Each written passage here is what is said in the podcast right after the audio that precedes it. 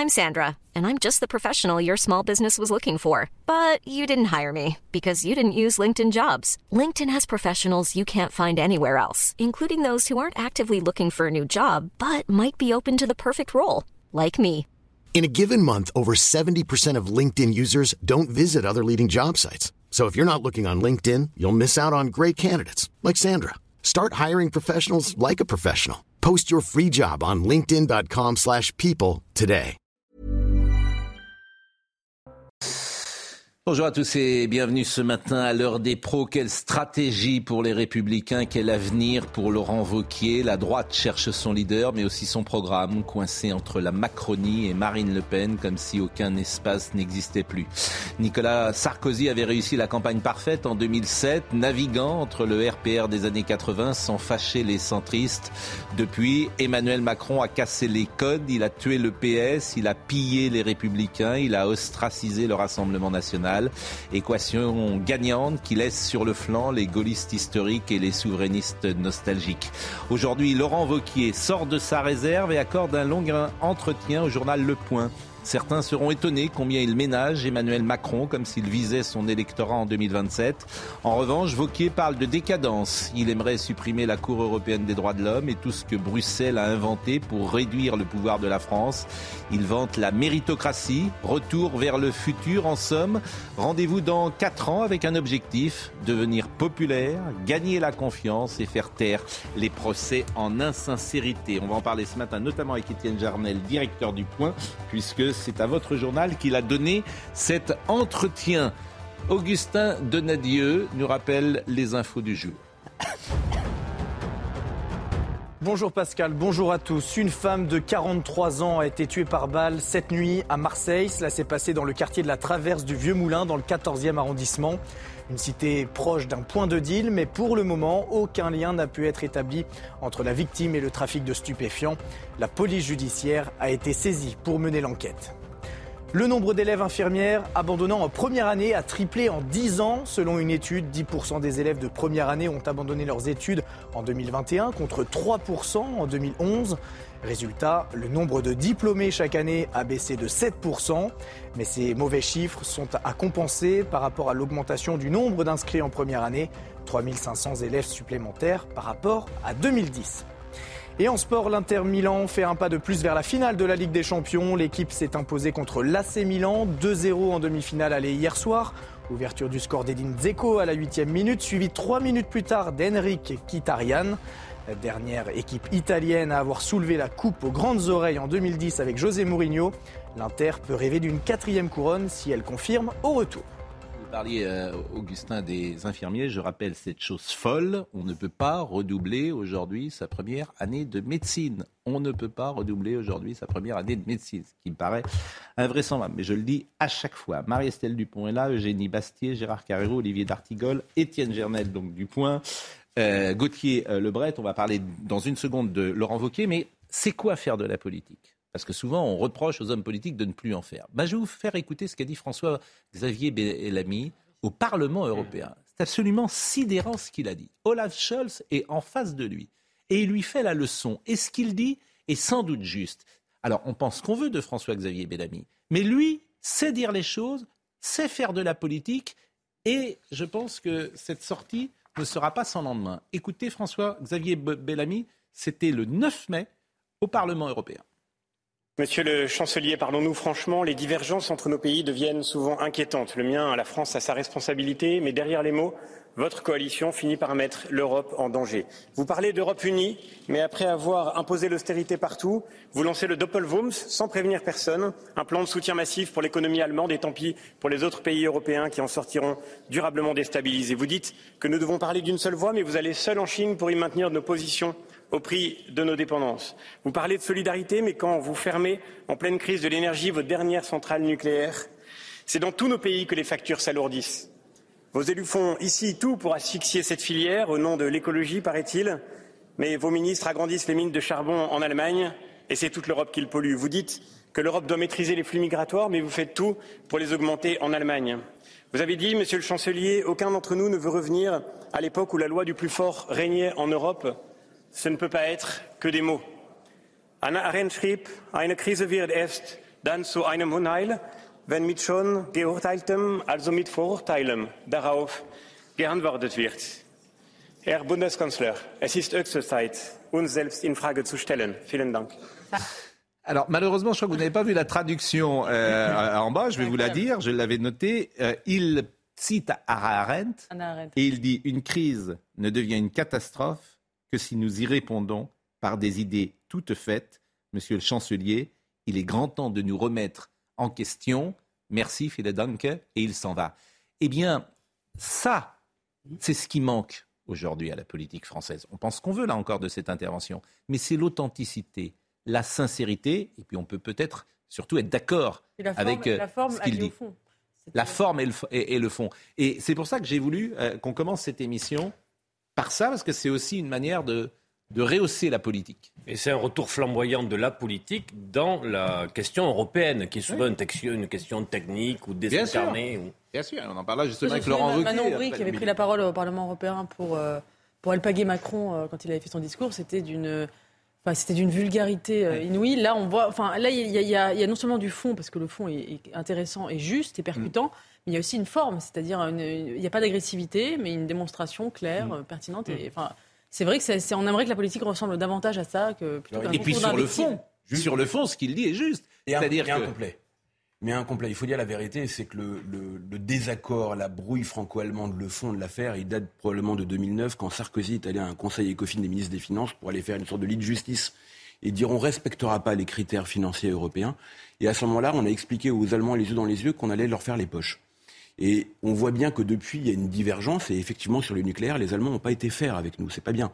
Euh, on voit bien qu'il y a un désir de préserver leur compétitivité par rapport à l'autre, en tout cas d'éviter de, de voir la France gagner un avantage compétitif majeur avec le nucléaire. Donc c'est pas bien. Mm. Mais nous, les Français, nous avons notre part de responsabilité. D'ailleurs, il le dit hein, au début. Hein. Il ne détaille pas, mais il le dit. Il le dit notamment sur le plan des, finances publiques. Parce que quand on fait du déficit et qu'on s'appuie en fait sur la garantie financière de l'Allemagne, mm.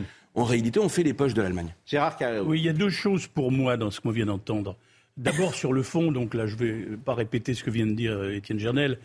Je crois que je suis, moi personnellement, je suis d'accord avec beaucoup de choses qu'il a dites sur les entraves notamment que l'Europe aujourd'hui donne effectivement à la, ne serait-ce qu'à la souveraineté des États et à la souveraineté de la France en particulier. Mais ce qui me frappe, pour moi qui suis de la vieille école par mon âge, j'ai vécu des débats parlementaires pendant 40 euh, ans ou 50 ans où on avait des personnalités qui de temps, pas toutes, toutes les fois, mais de temps en temps, on avait à droite comme à gauche ou au centre, n'importe où, on avait des gens qui osaient dire les choses. Au lieu d'avoir ce discours en général techno-sirupeux qui domine effectivement les, discours politiques d'aujourd'hui. C'est ça qui est intéressant. C'est ce qu'il dit et comment il le dit. je m'arrête là parce que sinon je serais dans le club des très très, comme vous dites. Euh, euh, c'est pas un petit homme gris sur cette déclaration, euh, François-Xavier Bellamy. Laurent Vauquier. Laurent Wauquiez, c'est intéressant. Euh, le point, euh, donc, euh, on peut montrer d'ailleurs le journal Le Point. La une. La une. bon, Wauquiez. Alors, fin 90. D'ailleurs, il y a un petit tweet qui circule sur les réseaux sociaux où on voit combien, je disais, la droite cherche son leader et combien de fois vous avez fait les couvertures avec, euh, regardez, euh, le président Fillon, président Juppé, la présidente Valérie Pécresse, et pourquoi je serai candidat euh, Xavier Bertrand. Bon, et on bien... C'est moins affirmatif sur Bertrand. Oui. vous avez remarqué. Et effectivement, que de que d'occasions ratées pour la droite ces dernières années. Alors Fillon, il lui est arrivé les ennuis que l'on sait. Juppé, il n'a pas passé la barre de la primaire. Nous sommes d'accord. Mais restons sur Wauquiez parce que c'est ce qui m'intéresse ce matin. Alors, j'ai lu l'interview. Alors, première chose que je retiens, n'attaque pas du tout Emmanuel Macron. Mais non, mais c'est volontaire. Il, oui, je doute bien que c'est volontaire, mais il l'attaque pas du tout. Il dit même qu'il aurait pu voter la retraite. Donc ça, ça veut dire quoi? Ça veut dire qu'il vise son électorat. Euh, ça, veut dire qu'il vise son électorat et ça veut dire surtout, quand même, c'est le, prélude de tout cela, c'est que Macron ne peut plus être candidat. Hmm. Et donc autant le récupérer. Vous savez, hmm. c'est le, c'est du Corneille au, au euh, soupir, au respect qu'il est doux de plaindre le sort d'un ennemi qui n'est plus à craindre. Mm. Et il récupère, voilà, c'est plus, c'est terrible pour Macron d'ailleurs parce que c'est une, c'est une pelletée de terre comme l'écrit Nathalie Chuc.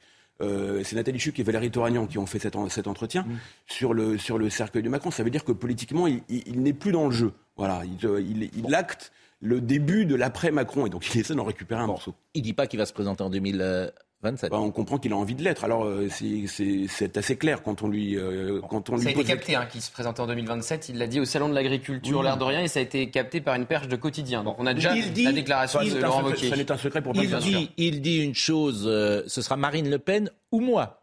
Oui. C'est-à-dire qu'il écarte un successeur macroniste possible. Pourquoi la recette qui a marché avec Emmanuel Macron ne marcherait-elle pas avec Édouard Philippe, Gérald Darmanin ou Bruno Le Maire? Ah, mais c'est Pourquoi? po- c'est possible. Ce qu'il y a, c'est quand on regarde le paysage politique français, il est globalement plutôt à droite. Et quand Mm. on, le pronostic de tout le monde, c'est bah oui, Marine Le Pen a toutes les chances de l'emporter Mm. la prochaine fois. Alors 4 ans, c'est long, c'est toujours difficile de faire des pronostics à 4 ans.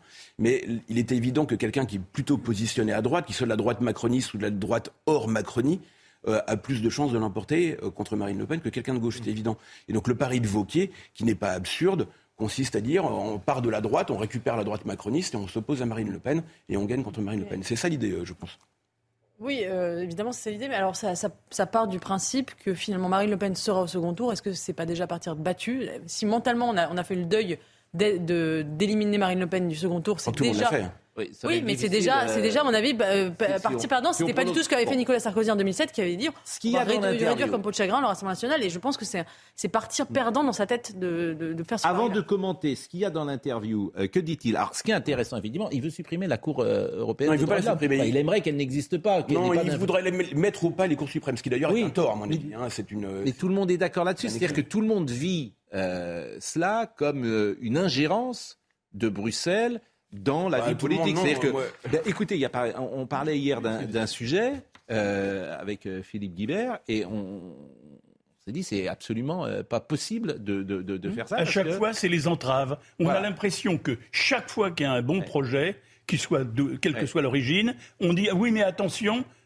Alors une fois qu'on a franchi les obstacles français, c'est-à-dire le Conseil constitutionnel, le, le Conseil d'État, on dit oui, mais il restera et on énumère les entraves européennes et on conclut en général, pardon, mes euh, confrères ouais. disent tous, ben on ne pourra pas le faire parce que Ouais, ça parce passera pas voilà, Ça l'Europe. passera pas l'Europe. Ouais, pardon, ben, ça, c'est c'est le, moi, bah, je réagis modestement au patron de journal, mais euh, la CEDH euh, nous sert énormément à préserver la liberté de la presse. Et nous-mêmes, le point où on fait plusieurs recours devant la, la Cour européenne des droits de l'homme euh, au cours des dernières années, alors ça prend 10 ans, hein, ça prend un temps fou, mais c'est extrêmement protecteur. Donc là, je, je pense qu'il a tort. Non, mais ça ne veut pas dire qu'il n'y a pas des excès. Lui, il attaque les cours suprêmes de manière générale. acheté, Alors mais- c'est ce qu'il veut. Mais et puis alors le, le, le mot fort, le mot fort c'est décadence. Oui. Alors comment objectiver C'est pas le premier. Hein, euh. Oui, mais comment euh, Oui, parce que je crois que c'est Patrick Buisson qui a sorti un. Oui, un mais même, même bon, bien, bien avant, euh, bien d'autres. Et puis Welbeck, et puis nous Michel sommes d'accord. Mais comment objectiver la décadence? Alors, on peut dire l'école, effectivement, les services publics, effectivement. Alors, Oui, il parle aussi du retour du mérite, mhm. de la hiérarchie, et- etc. Mais la décadence, qui est un mot très fort, et tout le monde a ce sentiment, C'est non mot- pas qu'on est en décadence d'ailleurs, mais En déclin.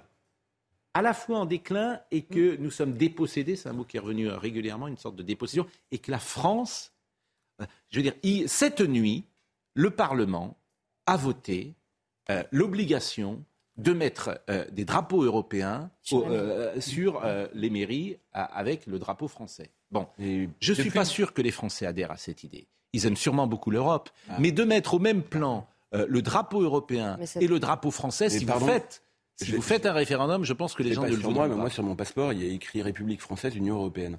C'est que ça fait partie de nos institutions, ça fait partie de notre citoyenneté, Oui. ça fait partie pas la évidemment de notre chose. identité, C'est pas la même chose. Je, veux bien je- être je- européen, mais je, ne mets pas. Schengen, Et Étienne, je ne lien, mets quoi. pas sur le même plan l'Europe et la France. J'ai pas le, le même attachement à la France euh, qu'à l'Europe. Enfin, tout ça est une question de bon sens là encore. Si vous demandiez aux Français et la Macronie, une fois de, Oui, il faut de le faire plus, est aimer, complètement faut pas le- déconnecté. l'obliger, là. Que les députés de la Macronie n'aient pas autre chose à voter cette nuit que de mettre euh, le drapeau européen une stratégie pour Non, mais- diviser la NUPES Oui. à la veille euh, Oui, enfin leur des stratégie européennes. et tout ça, c'est de la popole. Et renvoyer, oui, Voilà, et renvoyer Le RN et la France. Insoumise. Je ne crois pas. Mais, mais le mot décadence, comment objectiver la décadence? Non, il y a un recul objectif de la France sur, la- sur le plan économique, ça c'est une évidence. Si vous regardez à la fois en, en puissance économique mondiale, nous ne sommes plus que la septième puissance économique mondiale.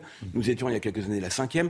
Vous regardez en revenu par habitant, on a reculé, notamment par l'Allemagne. Oui. Il y a Le une quinzaine d'années, on était à peu près au même niveau que Bon, l'Allemagne. L'école, évidemment, il Le parle de l'école. Il parle de l'école, mais classement bon. PISA, il y a énormément boulot, de choses hein. qui montrent, je ne sais pas si c'est la décadence, mais en tout cas un Vous avez vu l'article de The Guardian là, sur le, la façon dont ils perçoivent la France. Maintenant. Oui, alors ça, en même temps, c'est un sport national. Mais est-ce mais c'est quand même, c'est quand même révélateur. Et ils que- font ça très bien. Est-ce qu'après cet entretien dans le point, vous y voyez plus clair sur sa stratégie qui consiste à ne plus enjamber? Il a enjambé retraite, il va enjamber euh, euh, les européennes alors que Bardella va y aller. Euh, Quand est-ce qu'il va prendre son risque? Sur quel sujet? Et à quel moment? Bah, écoutez, me semble-t-il, euh, il, il, là, il esquisse en fait son positionnement. C'est-à-dire, je, garde un petit côté de droite un peu populo euh, avec ses, ses attaques contre les cours suprêmes, par exemple, et puis de l'autre côté, il ramène un peu Macron. Est-ce un qu'il imagine l'union contre- des droites? Est-ce qu'il imagine un programme avec Marine Le Pen, Éric Zemmour Ah, mais j'ai pas l'impression que ce soit Je ça. J'ai l'impression que je c'est vous plutôt pose la l'inverse. question, je connais la réponse. J'ai l'impression que c'est plutôt l'inverse. C'est-à-dire Oui. que c'est autour de lui de fédérer les gens de, de- de LR qui sont les plus à droite et puis la droite macroniste. Et qui Mais le pari de constitue, si, on- Wauquiez- le si pari de l'addition Wauquiez, fonctionne, pardon. un électeur important. Le pari de Vauquier, je ne sais pas si vous êtes d'accord, mais le pari de Vauquier, il est simple. Il considère que la France a largement glissé vers la droite depuis 10-20 ans. Et que le- la prochaine élection présidentielle, elle se déroulera entre deux candidats issus, au sens large, de la droite. Une droite, disons, nationale ou nationaliste, disons, autour du Front National, appelons-le comme on veut, extrême droite, enfin cette droite-là, et une autre droite qui sera une droite qui s'assume, non pas une droite molle et centriste, Oui. qui s'assume. Et lui, il est candidat, non pas à la, il est candidat à la succession pour cette droite-là. C'est-à-dire, Il, il est candidat Ouais. aussi à la succession d'Emmanuel Macron, c'est ça qui est intéressant. Mais bien sûr. C'est l'interview post-macroniste. Oui. Sauf que l'espace est très serré parce qu'il y aura des candidats justement bien directement Mais- héritiers mais du ce qu'on a macronisme. dit tout à l'heure. L'espace pour Laurent stratégie Wauquiez. Oui, mais la bon, marche, il la est marche, est, quasiment, la euh, marche est basse pour atteindre le second tour de la présidentielle, parce 20%. qu'elle est autour de 18. Mais pardon, euh, on va répondre attention une une extrême gauche forte. hein. Et sur, il dit également, alors, bon, on a vu, on va aller vite, bien sûr, sur les idées, tout ça, le programme, ce qu'il imagine, la personnalité, il en parle, il dit, j'ai pas assumé d'être euh, un télo. J'aurais Oui, dû assumer d'être un intello. Vous savez, il est, il est agrégé. Et, Major de la Gaga. et Non, euh, effectivement, on lui fait de- le procès, le procès en insincérité. Il a un- aujourd'hui un problème avec l'opinion. Ah. C'est-à-dire que voilà, c'est ça le problème numéro un de Laurent Wauquiez. C'est un, sujet, c'était un sujet pour d'autres avant. Souvenez-vous de ce que tout le monde pensait de Jacques Chirac en, euh, en septembre 1994. Euh, donc c'est des choses qui peuvent se régler ou pas, on Chirac avait été populaire. Chirac avait été populaire, il avait fait des allers-retours. Le problème de Laurent Wauquiez, c'est que il n'a jamais été populaire. Non. Qu'il le devienne un jour. Alors, euh, on- Fortement populaire. Sauf dans, son, euh, dans sa région, Oui. où il est réélu, et effectivement, euh, il n'y a Il pas est- ce souci-là. voilà. Alors il a un problème de- de- d'image. Je pense qu'il faut, il nous faut nous tous beaucoup de modestie dans ce domaine-là. C'est-à-dire qu'en quatre ans avant une élection présidentielle, Mm. Euh, qui voyait euh, Macron évidemment personne, qui voyait Hollande évidemment personne. Oui, mais Euh, Il n'y a que Sarkozy qui l'avait fait. Quatre ans, c'est très intéressant. Sarkozy, c'est en 2003 son fameux, vous savez, j'y pense, c'est pas seulement en rasant. Oui. C'est-à-dire quatre ans avant l'élection Oui, mais Sarko présidentielle. était très populaire. Et, et vous, bien sûr. Il a toujours été assez populaire, très populaire. Il avait Bien vraiment sûr. de. Bon. Écoutez, Laurent- c'est- Laurent c'est Wauquiez a un problème personnel, Oui, il en parle d'ailleurs. d'insincérité depuis. Il en parle euh, Les européennes. D'image, en tout cas. D'image. Il en parle d'ailleurs. C'est paradoxal d'ailleurs parce qu'il porte. Vous parliez de beaucoup, euh, François-Xavier Bellamy pour ouvrir l'émission. Euh, François-Xavier Bellamy, c'était aussi l'échec de Laurent Wauquiez. C'est pourquoi il est parti, pourquoi il a euh, démissionné de la présidence des Républicains. Et depuis, sur la scène nationale, il existe dans sa région, mais sur la scène nationale, il existe quasiment plus. Pardon, je voudrais juste revenir une seconde sur le drapeau européen, parce que, pardon, le déclin de la France, Oui. c'est aussi lié à ça. C'est c'est la pensée franco-française. On est dans des enjeux, quand on regarde un petit peu l'intelligence artificielle, l'énergie, etc., qui sont des enjeux continentaux. Donc la pensée franco-française rétrécie, c'est la meilleure manière d'assurer le Non, mais déclin. moi, je veux. Non, mais c'est pas Il faut la le faire aimer, ce drapeau européen. Étienne, j'ai envie de vous dire, vous savez ce qu'elle vous dit la pensée franco-française je, je vous jure, j'ai envie de vous dire ça, mais de Mais répondre ça. Vous savez ce qu'elle vous dit la, pensée allez-y, moi, je fais par- franco-française moi, je fais Non mais ça veut dire quoi. Si vous ne défendez pas Mais c'est la pas culture, incompatible. Faut que la- faut que l'Europe se fasse ah, bah, aimer. c'est pas On va C'est pas incompatible. Et incompatible. notre culture, elle n'est peut-être pas européenne, peut-être. Comment Notre culture, elle est peut-être pas européenne, Moi, moi, quand j'étais en sixième, j'étais en classe. Casanova, il voyageait en Europe sans passeport. Quand j'étais en sixième, j'étais en classe européenne. C'était le moment, euh, c'était en 2002, on passait à l'euro, on avait des classes européennes, on nous apprenait l'hymne européen, on nous apprenait toutes les, aimer le drapeau européen, etc. Trois ans plus tard, en 2005, il y a eu le non à la Constitution. Ça ne marche pas, l'ingénierie sociale forcée, c'est-à-dire obliger les gens à se mettre à genoux devant un drapeau. Si ce drapeau ne, ne leur donne rien à aimer, En fait, vous nous dites n'y a pas d'efficacité des institutions européennes, des- ça ne marchera pas. Non, mais on n'a pas la taille critique dans le monde, il suffit de regarder les grands enjeux. Je Pardon. crois que les gens commencent à comprendre que c'est une coquille vide avec Non, une forte non, pesanteur, une forte pesanteur bureaucratique et qui est euh, en permanence finalement le prétexte pour renoncer aux frontières, à la culture, aux traditions, à l'identité. Or, c'est pas une valeur ajoutée de renoncer. Et les Mais gens si commencent à le sentir. C'est pour ça qu'ils sont pas pour le fait pardon, que le drapeau pardon, soit sur les mais- frontons des mairies. C'est une logique impérialiste. Si on Mais voulait alimenter le sens. sentiment, pro- le sentiment anti-européen qui n'a cessé de monter, Non, c'est faux. Il, il suffit de faire ce faux, oui, coup du exactement, drapeau. Ce coup du drapeau est une faute politique. Mais pardon, mais pardon, mais regardez les, regardez les faits. Par exemple, l'euro, qui est la plus grande réalisation euh, européenne et la plus marquante parce que c'est notre monnaie. Euh, même Marine Le Pen a renoncé Oui, à prôner, à prôner la. C'est pas que c'est impossible. Ça veut pas dire que c'est pas bien, C'est hein. que les, que dire gens, que l'euro est- c'est que est les génial. gens n'en veulent pas parce que Étienne, c'est la je vous stabilité posais une question très simple. Il y a combien à l'euro n'a jamais été aussi je vais vous poser une question toute simple. Combien y a-t-il de pays dans l'Union européenne? Bah, il y en a 27. Alors, Il y en Combien, aura bientôt 35. combien ont les deux, combien ont les deux drapeaux au fronton de leur mairie? Aucun. Je sais pas. C'est simple. ce que Donc, c'est- très simple. Ukraine, la révolte, elle s'est faite avec des que ça drapeaux européens, pardon. Ça ne concernera pas 70%, ça ne concernera pas 70% des mairies, hein, la Non, c'est mesure les qui a été mairies de votée plus de hier. 400 Plus de 1500. habitants, Mais oui, ce que je veux vous dire, C'est ridicule. qu'en Italie, en Espagne, euh, en, en Allemagne, vous n'avez pas les. Mais évidemment, de- le voilà. sentiment national. Bon, Emmanuel. Macron. Je, je suis pas d'accord. Sur le Il n'est pas incompatible, pardon. Oui, mais Non, mais il faut le faire aimer. je suis d'accord avec vous, mais la manière dont vous l'abordez est un peu France d'en haut. Vous êtes en train de nous dire, voilà, franco-français, c'est même péjoratif. Oui. C'est oui. l'expression de BHL, le, le- le- le Oui. béret Oui, dans le quoi, c'est le temps. Voilà, vous le prenez pour des. Et alors, pardon, on a le droit de regarder des réalités économiques mondiales. Enfin, ça fait partie des choses. Oui, j'entends On a bien, le mais il droit faut de être regarder peut-être ça. plus. Oui, mais après, on ne peut pas s'étonner qu'on s- que les gens se sentent dépossédés. Ah oui, dépossédés de leur histoire. ils sont dépossédés dépossédés. Parce que nous ne sommes plus à l'échelle Et si des je peux me enjeux mondiaux. C'est une Et réalité. si je peux me permettre, je pense que cette perte de souveraineté participe de l'abstention. Mais la meilleure manière de perdre sa souveraineté, c'est précisément de se détacher de l'Europe et de se renfermer sur nous. En Parce fait, que nous vous êtes serons plus dépendants des fanatique encore Ça, qu'Emmanuel faut Macron sur le plan européen. Mais moi, je suis un Européen frénétique, je le mais bien sûr. Est-ce qu'on va avoir la possibilité, pour les élections de juin 2024, de ne pas tomber dans le piège qui est de dire que ceux qui n'aiment pas l'Europe telle qu'elle est aujourd'hui sont des anti-européens Parce que si vous refaites ça, Ouais. ça va pas. se- Non, mais c'est comme les vaccins. Ça va pas bien se passer. Oui, c'est pareil. C'est pas parce qu'on est contre un vaccin qu'on est anti-vax. C'est pas parce qu'on est euh, contre un truc de l'Europe qu'on est anti-Europe. Oui, bon, exactement. voilà, c'est euh, c'est par technocratique. Emmanuel Macron. Ah oui, mais je savais pas que vous étiez comme ça, le point. Je suis Et alors, très pro-européen, pardon. euh. Oui, non, mais vous êtes Non, mais parce que vous êtes macroniste, Parce que je suis contre le déclin. Oui. Donc, je suis pro-européen. Ah, vous connaissez c'est quelqu'un qui est pour le déclin des, clin- des Ah ben, clinistes bon. en- Mais Zé- Emmanuel Zemmour- Macron. Zemmour, pardon, le revendique. hein. C'est très intéressant. Dans la fin de son dernier Oui. livre, il revendique le renfermement. Et ce qui explique les Hongrois, quand vous parlez aux Hongrois, aux partisans d'Orban, ils disent on a perdu la bataille, donc on se replie. C'est Euh, comme ça qu'ils disent les choses. On, on- et- on va marquer une pause. Je voulais parler d'Emmanuel Macron. Je demande à Marine, est-ce qu'on a le temps de parler d'Emmanuel Macron dans le challenge? Il souhaite accélérer la réindustrialisation de la France afin de faire oublier la crise des retraites. C'est exprimé dans Challenge. Réindustrialiser, c'est créer du pouvoir d'achat, financer notre modèle social, construire un avenir pour nos enfants, attirer l'innovation et les talents de tous les secteurs, réduire le déficit du commerce extérieur et puis bien sûr stopper le décrochage de cette France des territoires. Bon, on ne sait pas comment, mais il veut réindustrialiser. Ça va être pratique. Euh, Emmanuel Macron a fait un bilan de sa politique économique depuis son arrivée au pouvoir en 2017. Il a jugé cette dernière cohérente après des décennies d'incohérence et de lâcheté. C'est formidable. Quand Nicolas Sarkozy rencontre Emmanuel Macron, euh, ça doit être formidable. Et lui-même a été avec François Hollande. Donc il était lui-même incohérent et lâche. Oui, mais Il euh, était ministre. Macron est mieux défendu par Wauquiez que par lui-même. Non, mais c'est dans cette interview, vous avez raison. Laurent Wauquiez le défend, je l'ai dit. Dans cette interview, le président a promis des procédures simplifiées pour diviser par deux les délais d'une nouvelle implantation industrielle en France. Tant mieux. La clé, c'est la simplicité et la rapidité. Tant mieux. Mais ça fait six ans qu'il est au pouvoir. Tout ça, on est d'accord. Mais ce qu'on appelle le CERFA, parler aux gens, c'est invraisemblable.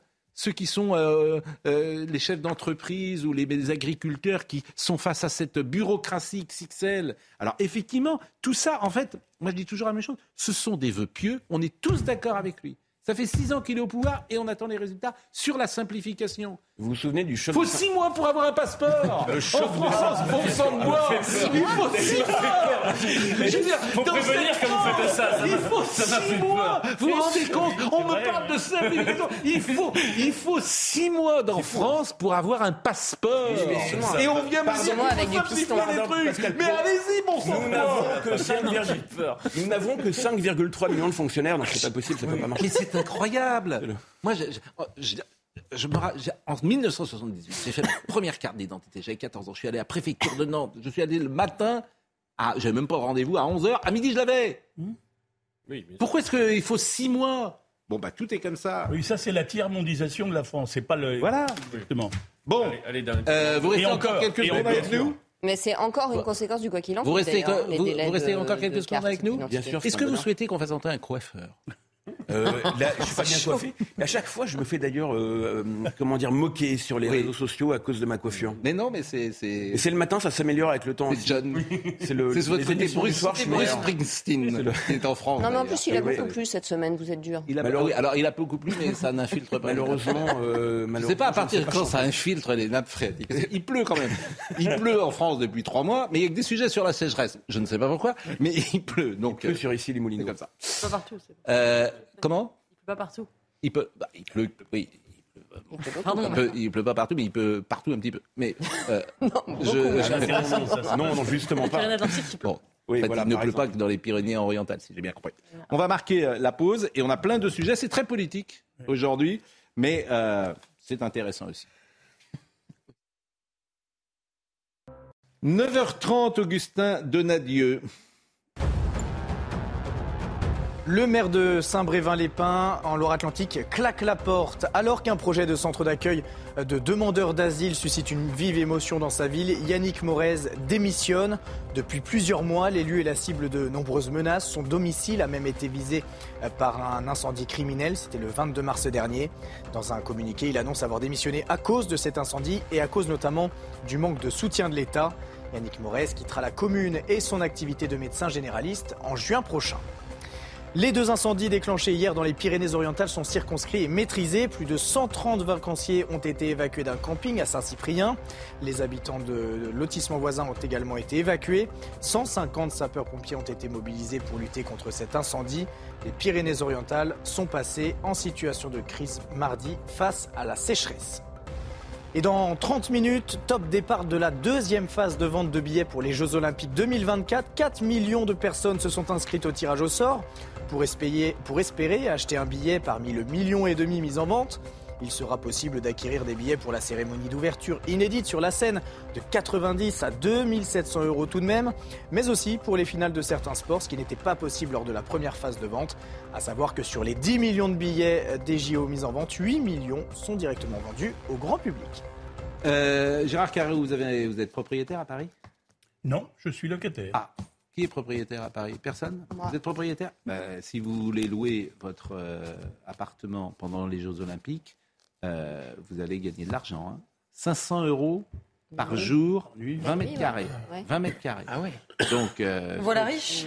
Donc, sais- ouais. si vous voulez le louer, Euh, Airbnb, il y a, il y a un... Poser des vacances et louer l'appartement. Ouais, alors après, bon, vous louez, évidemment, vous ne savez pas comment vous allez retrouver votre maison, mon bon monsieur. Que J'enlève mes. Mais bon, Oui, euh, la bibliothèque. hein, oui. Votre bibliothèque. Ah, Oh, bah, il faut pas, à mon Ah, avis. Ils- les livres, c'est pas quelque chose qu'on pique. hein. Franchement, ils vont regarder Araren, tous les trucs, Balzac, tout ça. Je pense qu'ils vont pas partir. Bon, on va parler. euh, on, fait, on a fini avec euh, euh, Emmanuel Macron. Alors, on est d'accord là aussi, je vous assure. demain à moi, je- Dunkerque. Nouveau déplacement du président de la République demain à Dunkerque pour parler justement de la ré- réindustrialisation. À propos du déplacement, vous êtes au courant, je l'ai dit hier, de l'affaire du jardin du Luxembourg. Hier, c'était mercredi. Oui. Bah, J'ai voulu emmener mes enfants au jardin, Non, en c'est 28 ans. Et pour se promener, je suis arrivé devant les grilles. bateau. pour faire du bateau. Ils ont 28 ans, 29 ans, mes enfants. Bon, fermé. Le jardin du Luxembourg était fermé toute la journée hier. Et c'était les commémorations de l'abolition de l'esclavage. Mais vous savez pourquoi? Madame Borne Borne. passait à 16h30. Et, et- et d'habitude, on ferme jamais. On le ferme à 14h ou à 15h. Là, ils avaient tellement peur des casseroles, tout fermé. Les enfants, mes enfants sont repartis, on pleurait. Non, C'était difficile. Ils ont pas pu aller à Guignol. Ils n'ont pas pu aller à, à À jouer Ils avec, dans sur les la bateaux. Avec bref. Mais Et- trois émissions par jour, comment vous avez fait? Mais parce C'est que quoi le j'ai- créneau horaire? voilà, je, les emmène le mercredi même. C'est un rituel. Ils sont un peu sensibles, c'est l'éducation positive. Et, vous savez ce que disait euh, Philippe So- Solers du Jardin du Luxembourg? C'est le centre du monde. Ce qui nous a quittés. Donc, non, mais c'est très intéressant. Si vous parlez de Dunkerque, mm. voilà, tu peux plus faire un pas dehors. Le ministre peut plus faire un pas dehors. Tu fermes, ce qui est pas normal. Hein, les jardins du Luxembourg, c'est vraiment un haut lieu de la culture française. Il est fermé parce que Madame Borne parle à 16h30. Alors là, elle est dans l'avion. Moi, je trouve que c'est pas. Direction la Réunion. Alors, en revanche, l'interview d'Emmanuel Macron et on termine. Bien sûr, procédure euh, simplifiée. Bien sûr, diviser les délais par deux. Mais ça fait six ans qu'il est là, bien sûr, mais tu as l'impression que cette administration, la réforme de l'État, ben, elle n'est pas faite. L'État Pardon, euh, je vais être un peu plus euh, violent que vous. C'est dans Challenge. Il était, il était déjà là euh, en 2012, au moment du choc de simplification de, de Hollande.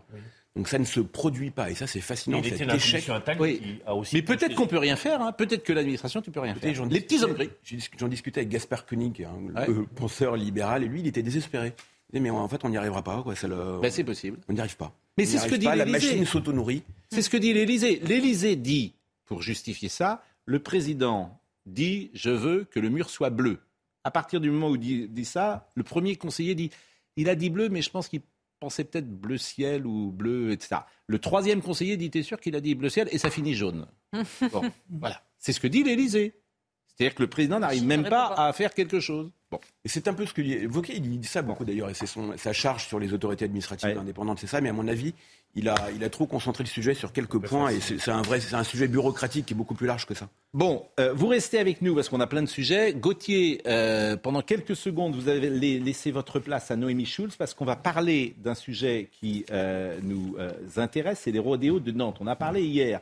Le scandale autour des rodéos urbains se multiplie ces derniers mois. Vous le savez, il y a quelques semaines, un rodéo urbain avait défrayé la chronique en périphérie de Nantes, dans le, la galerie commerciale du Leclerc d'Orvaux. Orvaux, c'est limitrophe de Nantes. Mardi, un homme a donc été condamné à 12 mois de prison sous bracelet électronique. Hier, moi, j'étais plutôt, effectivement, je pouvais comprendre la décision. C'est un jeune homme qui a 20 ans, il travaille, euh, euh, il est marié, je crois. En tout cas, il a un enfant. Donc, peut-être faut-il une forme d'indulgence. Je reçois quand même euh, des messages de policiers nantais euh, qui me disent euh, depuis hier, et ce que nous avons dit, l'auteur du rodéo à Nantes est présenté comme ayant seulement fait un défaut de permis de conduire et d'assurance uniquement, ce qui est faux. Il est connu pour offre et cession de stupéfiants et a une quinzaine de lignes dans le, euh, ce qu'on appelle le TAJ, le TAJ, le traitement des antécédents judiciaires. Exactement, fichier en, en, antécédents judiciaires. Alors, on est, euh, Noémie, merci d'être avec nous. C'est les policiers de Nantes. Hein. Je n'ai pas vérifié cette information, mais ils nous écoutent et ils nous font parvenir cette information. On est avec l'avocat, je crois, hein il est avec nous. Tran, oui. Euh, bonjour, euh, monsieur, euh, monsieur Tran. C'est vous qui avez défendu ce jeune homme.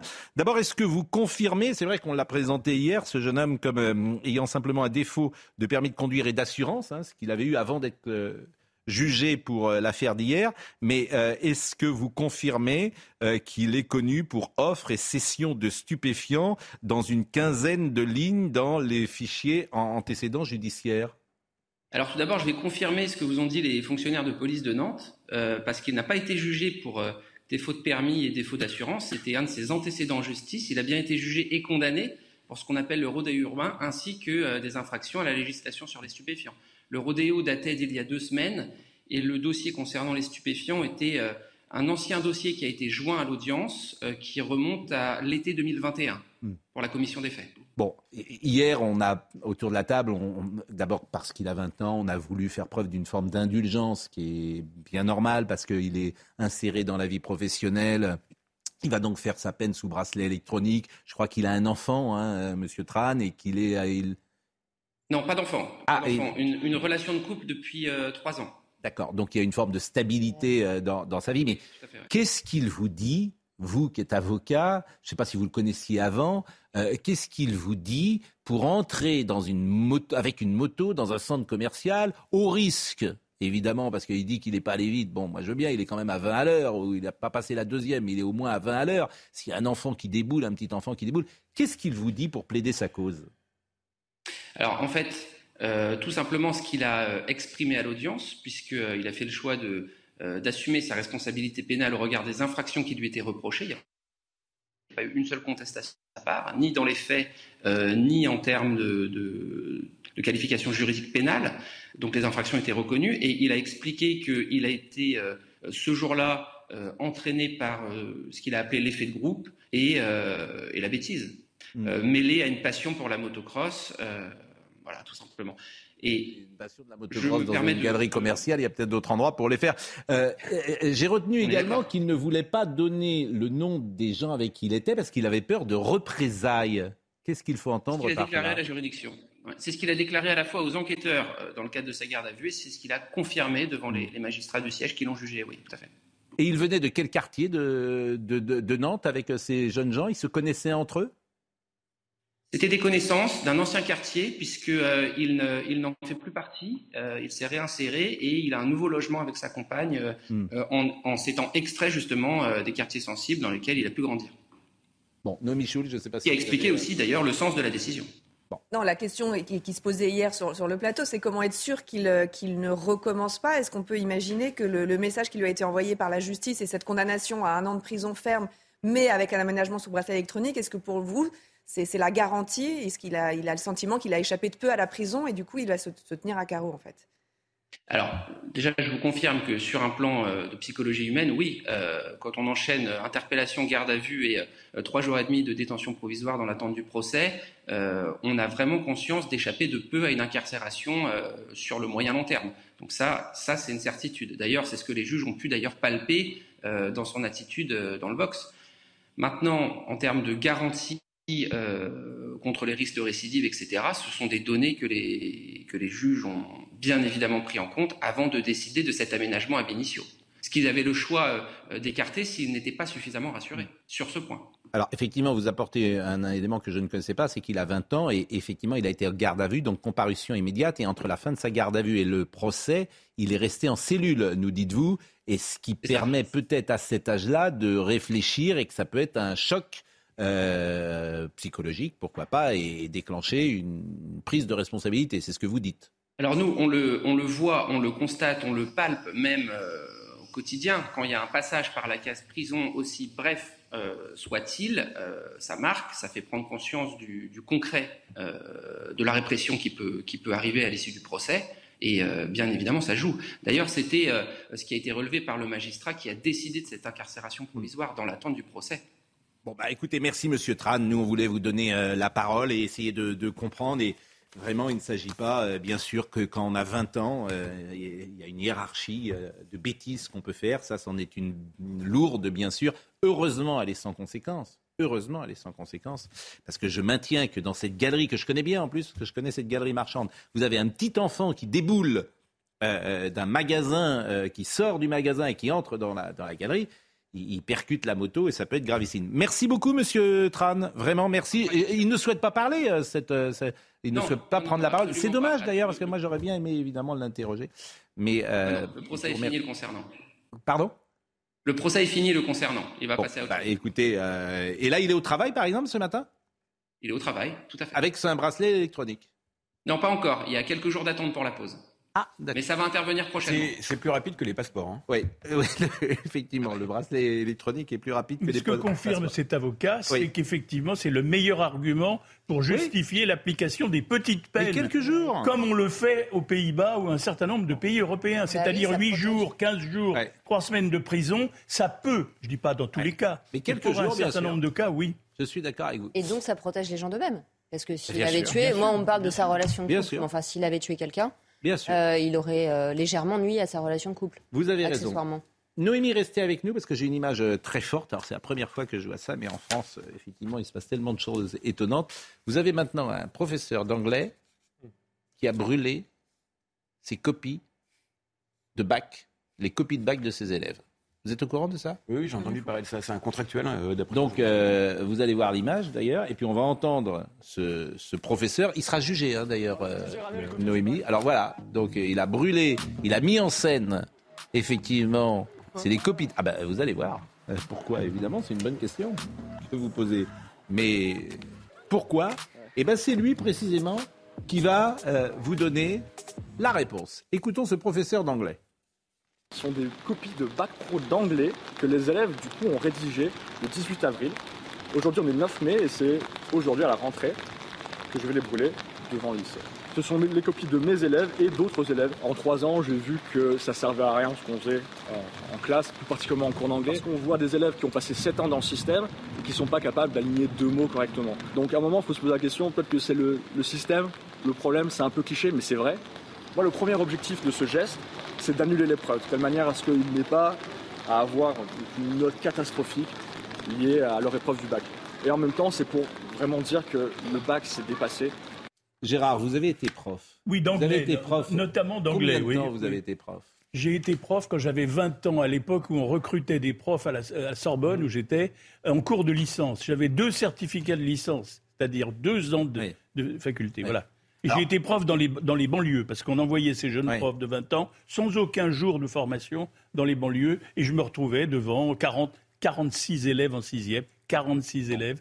Voilà. Il ne s'agit pas d'être en empathie avec ce professeur, bien évidemment, évidemment, parce qu'il n'a pas à brûler ça. Bien sûr qu'il faut condamner, entre C'est-à-dire, guillemets. il fait chaud, on casse le thermomètre, quoi. C'est Oui, ça, bon. c'est En fait, on voit exactement que le ça. niveau des élèves baisse, mais le niveau Oui. des professeurs Voilà. baisse aussi. C'est Oui. ça le problème. C'est qu'il y a Ah des bah problèmes oui. de recrutement. Non, mais c'est.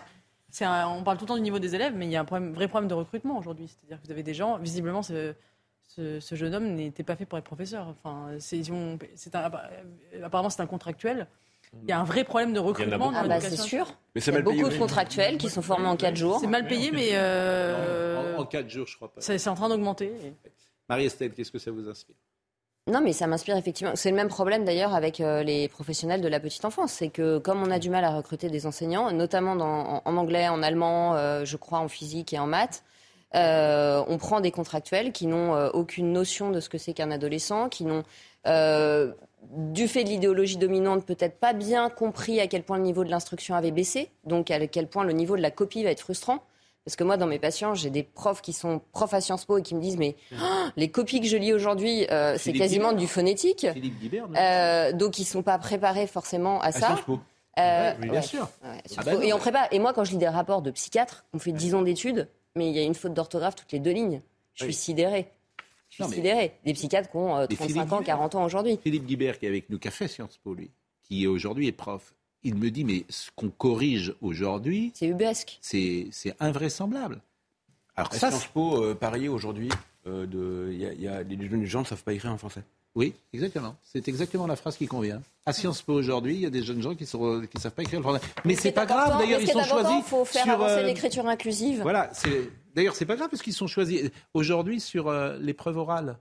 L'épreuve de culture G euh, n'est plus euh, décisive à Sciences Po. L'écriture n'est plus décisive, mais vous vous le voyez bien avec les jeunes euh, journalistes qui et d'ailleurs ils n'y peuvent rien. Bien souvent des gens formés Donc, qui ont un rapport avec la grammaire et l'orthographe qui n'est pas le même que vous aviez vous. Donc, ça m'inspire qu'il y a Je une. euh, des vieux, il y a- c'était j'étais il y a 20 ans, Sciences Po. Oui. J'ai l'impression qu'il y a plus que ça, 25. Oui. Euh, le niveau quand même était correct. Vous pensez que ça a baissé à ce point-là? Ça, me- ça me surprend. Ah, Oui, oui, ça a beaucoup baissé. ce Euh, et, et puis ça m'inspire que la figure d'exemplarité euh, n'est plus là en fait, puisqu'un professeur doit quand même Mm. arriver à gérer sa frustration et à être une, à être une figure d'exemplarité euh, vis-à-vis des élèves. Bon, euh, il sera, il sera condamné. jugé, il sera euh, jugé. il a été placé sous contrôle judiciaire. Il sera jugé en octobre prochain pour destruction de biens d'autrui par moyen dangereux pour les personnes.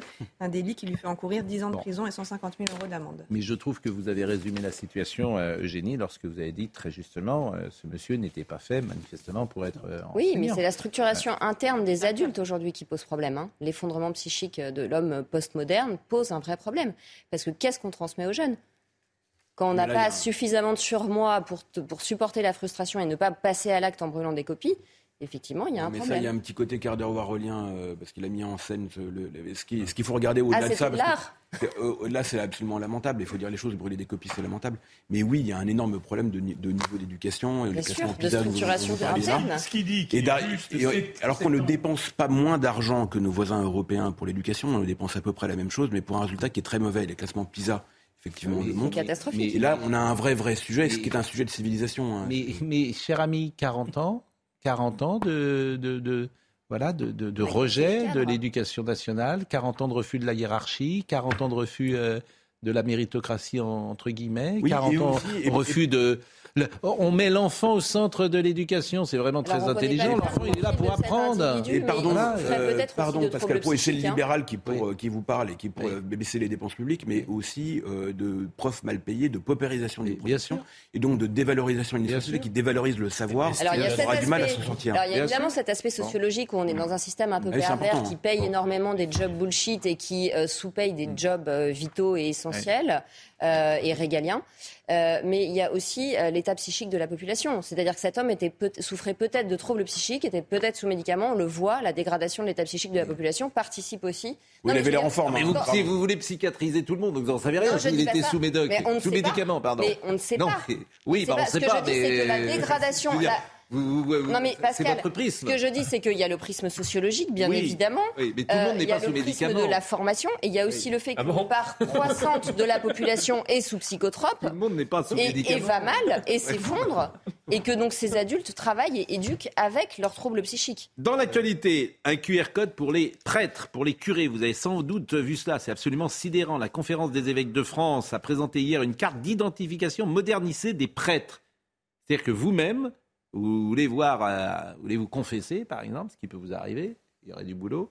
Eh bien, euh, vous, On ira tous les deux. vous demandez, Bientôt la webcam pendant la vous demandez au prêtre ça. une petite carte d'identité. Vous avez votre QR code et vous voyez s'il a été condamné, s'il est recherché, s'il peut. euh, Traçabilité. de- exactement, les- de traçabilité. Alors, c'est tout à fait étonnant d'ailleurs, mais je voudrais qu'on voit le sujet de Maureen Vidal. Pour restaurer la confiance au sein de l'Église, la conférence des évêques de France a pris une décision. D'ici la fin de l'été, 18 000 religieux devront se munir d'une carte professionnelle comportant un QR code.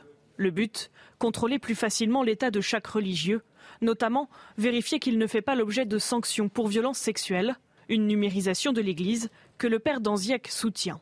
Euh, je crois que l'autorité ecclésiastique a tout intérêt à maintenir un état de veille tout à fait euh, diligent euh, sur les, euh, ministres pour éviter en effet que ceux-là même qui sont sous le coup de sanctions ne puissent pas euh, passer entre les mailles du filet.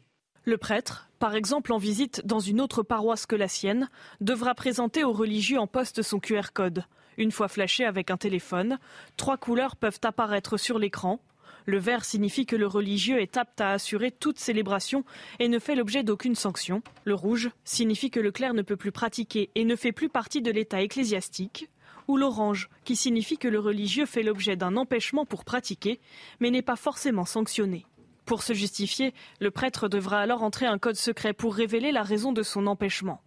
Les diocèses se chargeront de mettre à jour les informations sur ces cartes chaque année et la base de données nationale se trouve au siège de la conférence des évêques de France.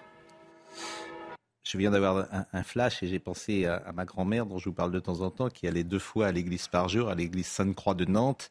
Et si elle revenait sur Terre, euh, elle verrait qu'avant de voir le prêtre, qui la confessait peut-être, il fallait qu'il ait une pastille verte euh, euh, pour célébrer la serait messe. rassurée de voir sur Elle serait- m'écrire, mais j'étais un peu touché par la procession à Draguignan Oui. pour qu'il pleuve de nouveau. Vous Mais avez bien- vu ça mais il Donc a- elle serait, elle serait rassurée de voir qu'il y a aussi une Il a- a il a- Pardonnez-moi, il y a ça euh, chez Pagnol, hein, Lise Oui, Pagnol. bien sûr. Ils faisaient des processions pour que ça pleuve. Ça m'a fait Tout ça n'est pas très nouveau. Euh, si, Mais- pardon, le niveau de sécheresse est quand même, euh, quand même assez spectaculaire. Oui, oui. Il n'est pas très convaincu. Et- Mais, nous sommes parfaitement d'accord. Mais je salue Noémie Schulz. Euh, je la remercie grandement. Jean-Marie Roire va venir euh, nous voir parce qu'il est en colère, Jean-Marie, parce qu'évidemment, il y, a des, il y a des mots anglais dans le Larousse. Greenwashing. Non, mais franchement, de qui se moque-t-on? À tout de suite.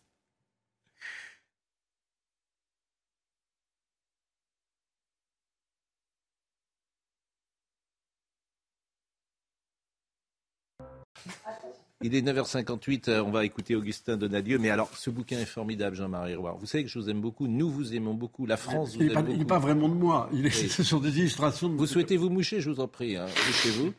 Euh, ah, vraiment. J'espère que nous sommes pas en direct. Comment? J'espère que nous ne sommes pas en direct. Non, on n'est pas en direct du diffusé tout. dans une semaine. Ah, ça, c'est diffusé dans une semaine.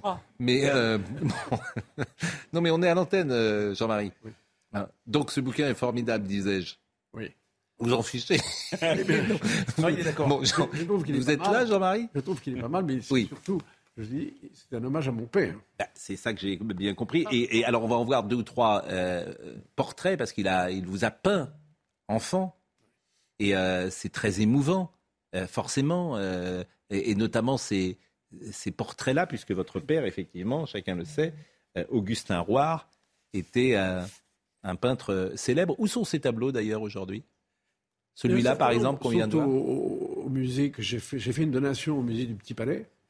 Donc il y en a huit qui sont. Mais avec, j'ai fait une donation avec réserve d'usufruit, ce qui fait qu'ils sont, ils sont chez moi. Ben, pour l'instant, ils sont dans une exposition à la mairie du 8e, mais ils reviendront ensuite chez moi. Voilà, donc, et puis il y en a d'autres au, musée des années 30.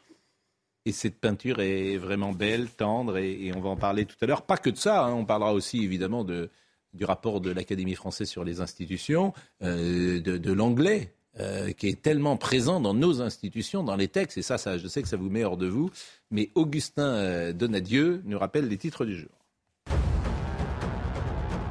Des maisons d'arrêt qui débordent et un État qui tourne le regard, ce sont les termes du rapport annuel de la contrôleur des prisons. Dominique Simoneau dénonce l'inaction du gouvernement et précise que les prisonniers doivent vivre à 3 par cellule, 21 heures sur 24, dans moins d'un mètre carré d'espace vital par personne.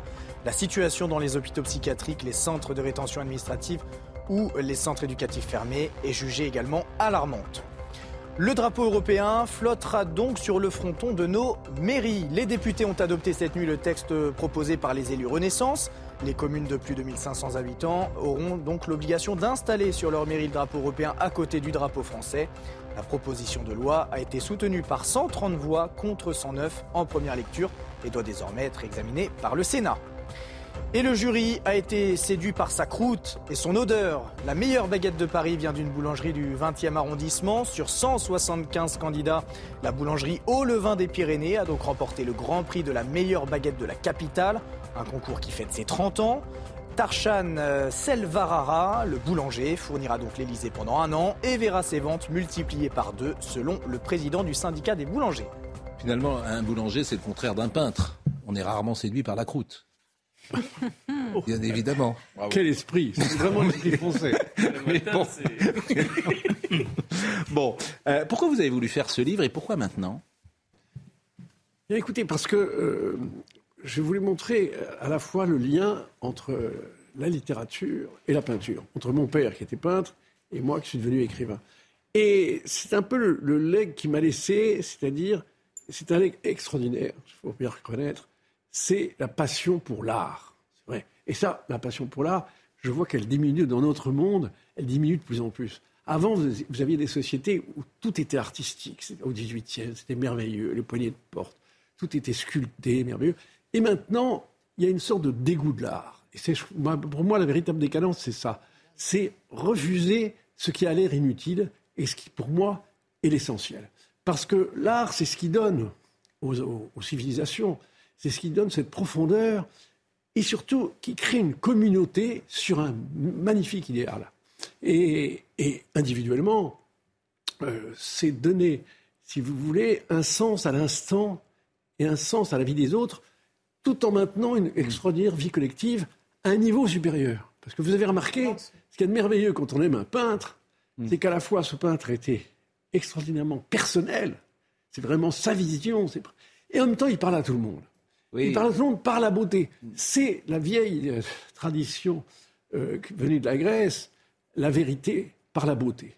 Et ça, je avec vous, mais je, me fais souvent l'avocat du diable ici, mais si vous dites euh, aux gens qui étaient dans, qui appartenaient au tiers État avant 1789 que l'art était au centre de leur vie, vous diront non. L'art était réservé à une poignée de personnes qui pouvaient l'apprécier. J'ajoute que les grandes expos aujourd'hui, c'est plein. Oui. Et que il faut réserver très longtemps à l'avance. Eh oui. il y a quand même beaucoup de monde qui va. Quand vous regardez l'architecture, par exemple, contemporaine, le beau est devenu une donnée absolument euh, n'est plus prise en considération. Ce n'est plus oui, mais là aussi, le débat sur la Tour Eiffel, euh, c'est-à-dire que c'est toujours pareil. Mais continuez sur l'importance de l'art. Je ne suis pas d'accord avec vous, hmm. parce que même les gens du tiers état, euh, à cette époque, il fallait voir à quel point il y avait un, consensus hmm. sur le plan. C'est la société du 18e où il y a eu le plus grand consensus. Il n'y a pas eu de poète maudit. tous les grands écrivains, même Jean-Jacques Rousseau qui crachait quand même sur, sur, Mm. la, bonne société, euh, Voltaire, tous ces écrivains étaient reconnus, tous les peintres étaient reconnus. Il n'y avait pas de peintre maudit. Au XIXe siècle, vous allez avoir des peintres maudits. Pourquoi? Parce que le XIXe siècle a introduit, par le jansénisme, la morale. Or, au XVIIIe, l'art, c'est au-delà de la morale, c'est ce qui unit la société. Donc, faut pas de morale dans l'art. Comment? Faut pas de morale dans l'art. On va écouter Adèle Haenel, c'est très intéressant d'ailleurs, parce qu'elle, qui était une comédienne, elle quitte le monde artistique précisément pour des raisons morales. Politique même. Oui, Politique. C'est plutôt politique. Mais je pense qu'il y a, il y a morale politique. Il y a une morale qui appartient à l'art, aux artistes. C'est-à-dire Donc ils ont, ils ont tous les de droits. créer, de créer le beau. Ils ont Mais tous les pas droits. cette morale sociale Oui. qui varie d'ailleurs, parce que la pudibonderie, ça change, ça varie selon toutes les époques. Là, maintenant, on est plutôt dans une période de, de laxisme. Et en même temps, de laxisme et de retour, justement, avec le wokisme, Mm. de- de- d'une certaine, euh, disons, de, donner des, des- des- des- des critères moraux à certaines œuvres, ce qui est absurde. C'est un débat. Euh, mais euh, la transition, parce que Marie-Estelle voulait parler d'Adèle Haenel euh, ce matin. Et c'est intéressant, parce qu'Adèle Haenel, vous connaissez son histoire. On peut revoir d'ailleurs, non pas lorsqu'elle sort des Césars, non pas non plus ce qu'elle a dit avec euh, Révolution permanente, mais ce qu'elle a dit pour expliquer euh, pourquoi elle quittait le monde euh, du euh, cinéma. Et je pense que vous allez euh, voir. euh, voilà, j'ai décidé de politiser mon arrêt du cinéma pour dénoncer la complaisance généralisée du métier vis-à-vis des agresseurs sociaux, sexuels, pardon, des agresseurs sexuels. Euh, elle a ajouté, euh, et plus généralement, la manière dont ce milieu collabore avec l'ordre mortifère, écocide, raciste du monde tel qu'il est. Donc là, la militante, évidemment, est passée devant l'artiste. Ça les incommode, ça les dérange que les victimes fassent trop de bruit. Ils préféreraient qu'on continue à disparaître et crever en silence. Et puis elle a accusé notamment euh, Gérard Depardieu, Roman Polanski, face au monopole de la parole et des finances de la bourgeoisie. Je n'ai pas d'autres armes, d'autres armes que mon corps et mon intégrité. Pourquoi vous vouliez en parler? Ce matin Alors, en fait, je ne voulais pas parler d'Adèle Haenel, je voulais revenir sur la manière dont j'ai observé que cela avait été traité. Vous savez, je dis souvent qu'on a un traitement très binaire de l'information, je trouve. Et je trouve qu'Adèle Haenel en a fait les frais. C'est-à-dire que euh, d'un côté, on a le discours de Libé qui est extrêmement idéalisant, où Adèle Haenel euh, devient euh, précisément la jeune fille en feu qui accuse le réalisateur de J'accuse d'être le représentant parfait de ce monde machiste, écocide, féminicide, fasciste Burke. Et donc une sorte de femme héroïque, sacrificielle, qui met son ego et son ambition sur l'autel de son idéal collectif, ce qui est très très glorifiant. Et d'un autre côté, euh, un grand nombre d'entre nous qui l'avons un peu moqué en se disant elle est complètement, euh, c'est une ado attardée euh, qui est grise parce que les cinéastes ne l'appellent plus, donc elle dit c'est moi qui vous déteste, c'est moi qui m'en vais. Beaucoup même. Et, et de toute façon, je ne vous aime pas et vous êtes tous méchants. Et je pense qu'entre ces deux visages très glorifiants, très glorificateurs et un petit peu trop vite méprisants, même si oui, elle est radicalisée, oui, oui, c'est une militante qui est fanatique, euh, je pense qu'elle est en train, euh, probablement à son insu d'ailleurs, hein, euh, de balbutier quelque chose qui va devoir se dire d'une parole féminine différente. Alors justement, pas aigrie, pas violente, beaucoup plus douce, beaucoup plus posée, beaucoup plus argumentée, sur notamment l'agression sexuelle. Euh, ça coïncide exactement avec l'actualité sur les chiffres du viol, où on sait qu'une une femme sur dix porte plainte. Moi, dans mon cabinet, c'est stratosphérique ce que je vois du parcours de la victime, c'est-à-dire qu'elle est victime une deuxième fois quand elle porte plainte, parce qu'évidemment, pour un viol, il n'y a pas de preuve. Quand vous venez de vous faire violer, a fortiori en ayant été drogué, il est compliqué de faire un prélèvement et d'aller au commissariat. Donc, euh, je, je pense qu'à son insu, je ne défends pas Adèle Haenel, elle est en train de désigner un combat notamment sur les agressions sexuelles, et on l'a vu, sur les enfants, sur les femmes, sur les personnes âgées très récemment dans l'actualité, euh, Il qui va confondre. devoir être... euh, Pardon, mais si la dénonciation des, des violences sexuelles passe par Adèle Haenel, c'est catastrophique pour les femmes. Parce que, euh, rappelons, rappelons-nous ce qu'elle a dit aux, aux- à la cérémonie des Césars. Elle a dit Je me lève et je me casse. Enfin, on se lève et se casse. Elle, elle- elle a dit C'est une honte quand Polanski a été récompensé des Césars. Alors même que la victime de Polanski, Samantha Geimer, et ça a été dans le point euh, il y a deux semaines, a dit elle-même qu'elle pardonnait à Polanski et qu'elle ne voulait plus être considérée comme victime. Donc, elle-même, Adèle Haenel, n'écoute pas les femmes quand elles ont autre chose à dire que ce que leur discours, que, son- que ce, que ce discours victimaire. Donc, elle, elle représente une frange euh, radicalisée, même sectaire du féminisme. Et pour moi, elle est une victime du néo-féminisme, Adèle Haenel, parce que c'est c'est presque une emprise sectaire. C'est-à-dire que c'était une femme euh, brillante, une bonne actrice, euh, qui peu à peu s'est fait dévorer par la politique et a brûlé son talent sur l'autel du néo-féminisme. Et je trouve ça, euh, moi je trouve, que c'est, je trouve que c'est une victime du néo-féminisme. Mais complètement. Et, et son- il, faut, il faut sortir les femmes de ce Et on discours la sent effondrée paranoïaque et victimaire qui, qui gâche des talents, et qui marginalise des gens qui ne devraient pas être marginalisés. contraire. On la sent J'ai pitié d'elle en fait. On la sent effondrée psychiquement. Mais une fois qu'on a dit ça, je pense qu'il va y avoir un véritable enjeu sur justement un autre combat qui est celui y a des une- violences a Une sexuelles. petite défense. Alors, c'est pas moi qui ai eu l'idée, c'est Saïd Maran qui a fait un papier euh, dans le point là-dessus. Il disait, mais finalement, Adèle Haenel a le mérite d'une forme de, de cohérence. Elle met ses actes en conformité avec, avec Oui, sa vrai, pensée. Il y a beaucoup de penseurs, de gens qui, qui, euh, qui sont anticapitalistes, qui proclament leur anticapitalisme, et qui finalement vivent très bien. C'est ce qu'on appelle, euh, nous, au journal, les bourgeois mélanchonistes.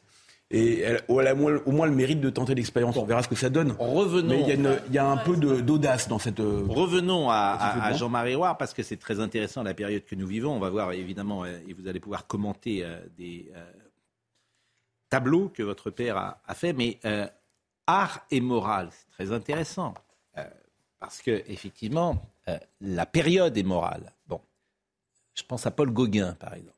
Paul Gauguin aujourd'hui, ses tableaux sont quasiment décrochés.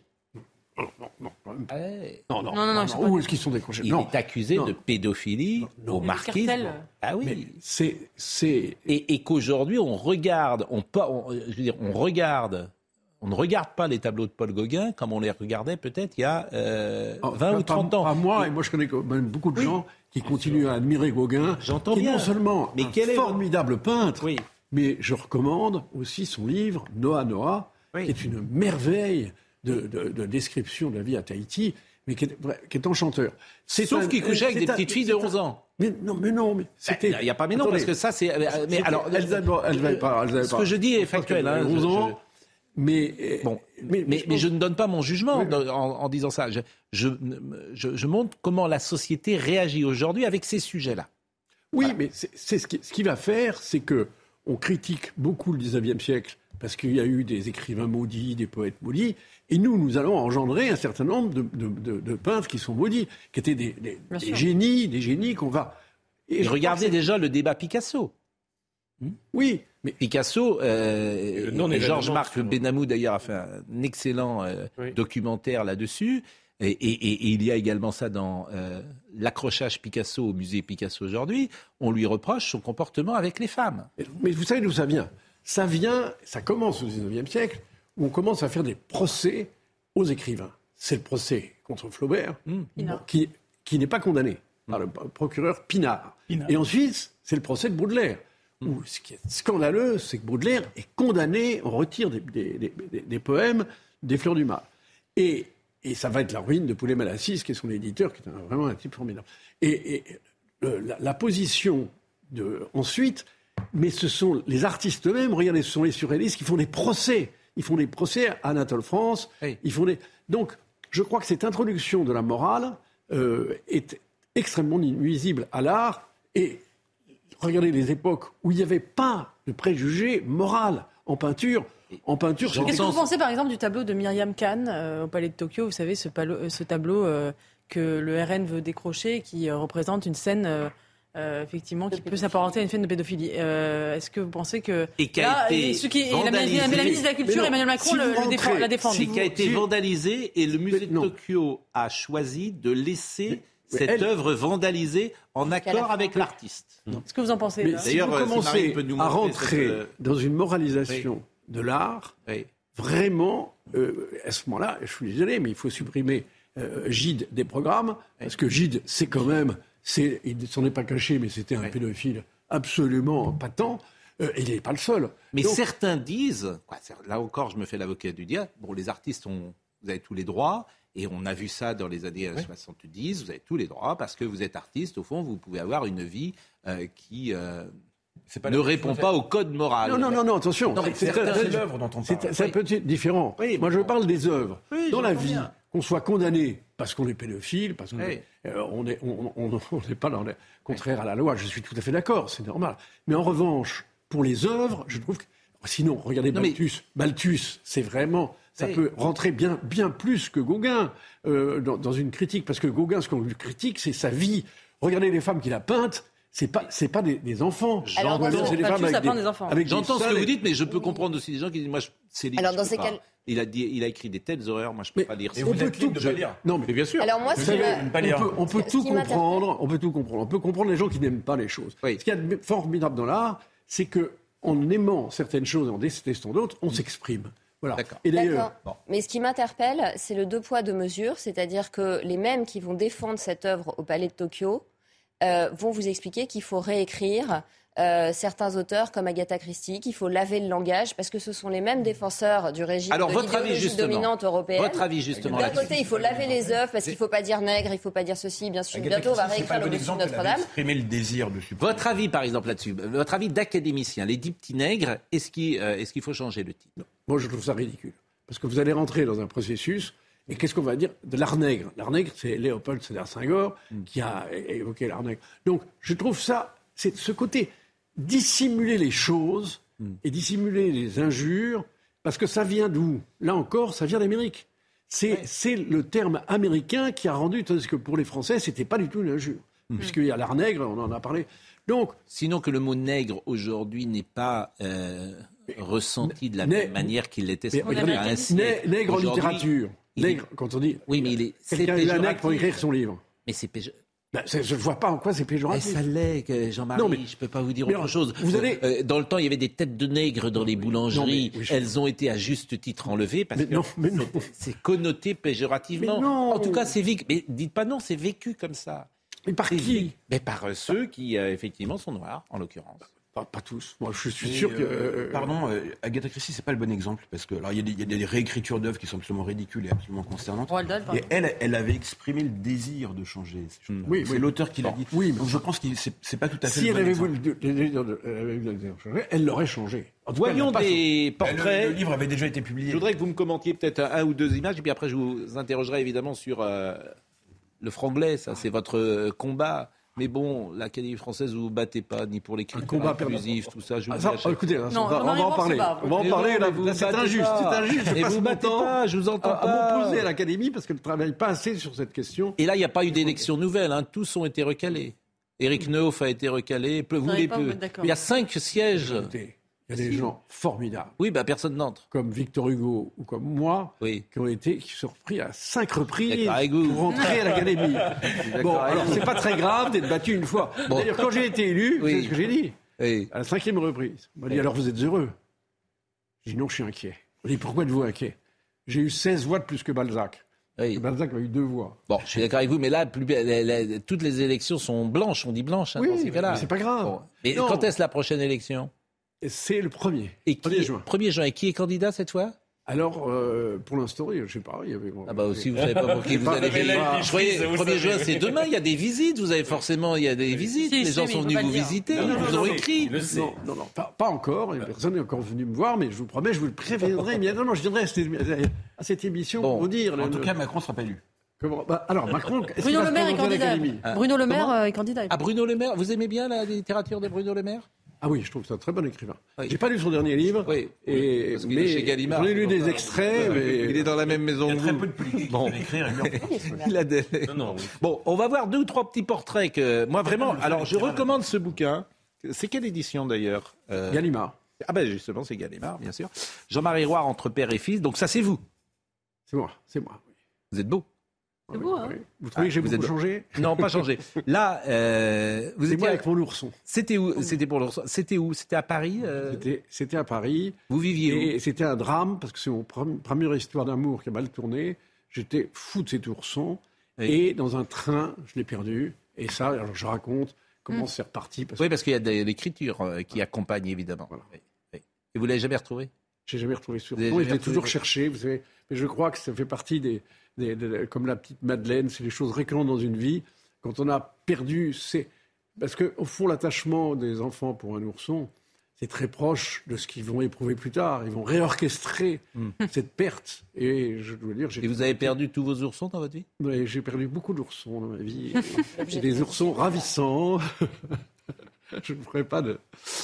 Je n'insisterai pas sur cet aspect. Non, donc c'est un. Parce que ce qui est très curieux, c'est que mon père me peignait surtout la nuit. Et d'ailleurs, mon premier souvenir euh, de la vie, c'est que j'ai senti une lumière qui était braquée sur moi. Et mon père était là, et je devais avoir un an ou deux, et il était là en train de me peindre avec le visage torturé, parce que c'était un homme qui vivait très douloureusement son art. Euh, commentaire de ce portrait-là C'est toujours, toujours endormi, parce que euh, bah, bah, j'étais son modèle, je ne dis pas préféré, mais en tout cas dans cette période-là, il a fait énormément, il a fait une cinquantaine de, de tableaux. Et, et je trouve que c'est. Ce qui est très beau, c'est que, vous voyez, c'est ces références, ce qui est merveilleux dans l'art, c'est que ça fait référence à d'autres choses.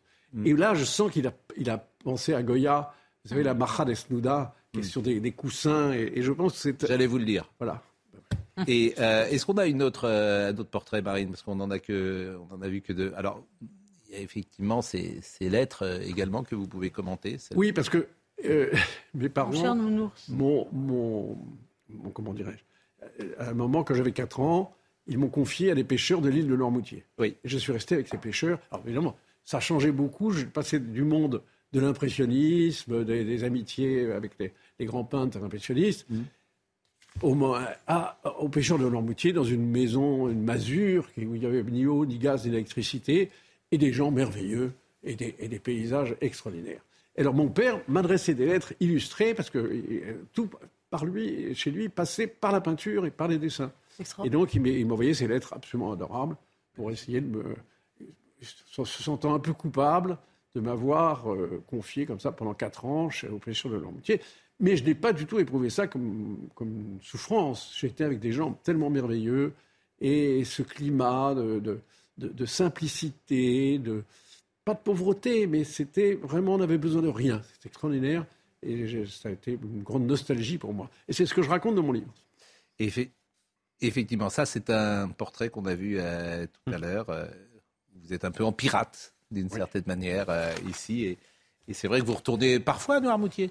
Oui, bien sûr. Bien sûr, ça a été une grande passion de ma vie. de- Une île tellement belle. Bon, je voulais alors également que vous me parliez. voilà, très. Ça c'est alors ce portrait. mon père. Oui, c'est votre. c'est C'est mon père. Et là aussi, vous voyez, on sent, on sent qu'il avait vu le tableau de Poussin qui ressemble un peu. Vous voyez, c'est-à-dire, il y a toujours. Ce que j'aime- dans la littérature et dans l'art en général, que ce soit dans Proust, où il y a des- euh, sans cesse des références Des à, Bal- à correspondances. Balzac, à des- ce sont ces correspondances. C'est ce que, et ce que, ce que j'aime dans l'art figuratif, c'est que d'une certaine façon, Mm. et, et il en a beaucoup pâti d'être un figuratif à l'époque de l'abstrait, c'est que c'est toujours. Ça vous ramène toujours, c'est une caisse de résonance. Il est très coté votre père sur le marché de l'art aujourd'hui. Très coté, pas assez, pas assez coté. Mais, mais, euh, Mais- on peut dire, par exemple, euh, si quelqu'un veut acheter un jour un, un tableau de, de Rouard père, Oui. euh, quelle Il somme peut- il doit. Il peut, ça dépend, ça dépend. J'en ai racheté un il y a, il y a 5 ans, 20 000 euros, Oui. chez Christie's. Voilà, mais enfin, on verra, on verra. Et puis, je vais vous dire une chose.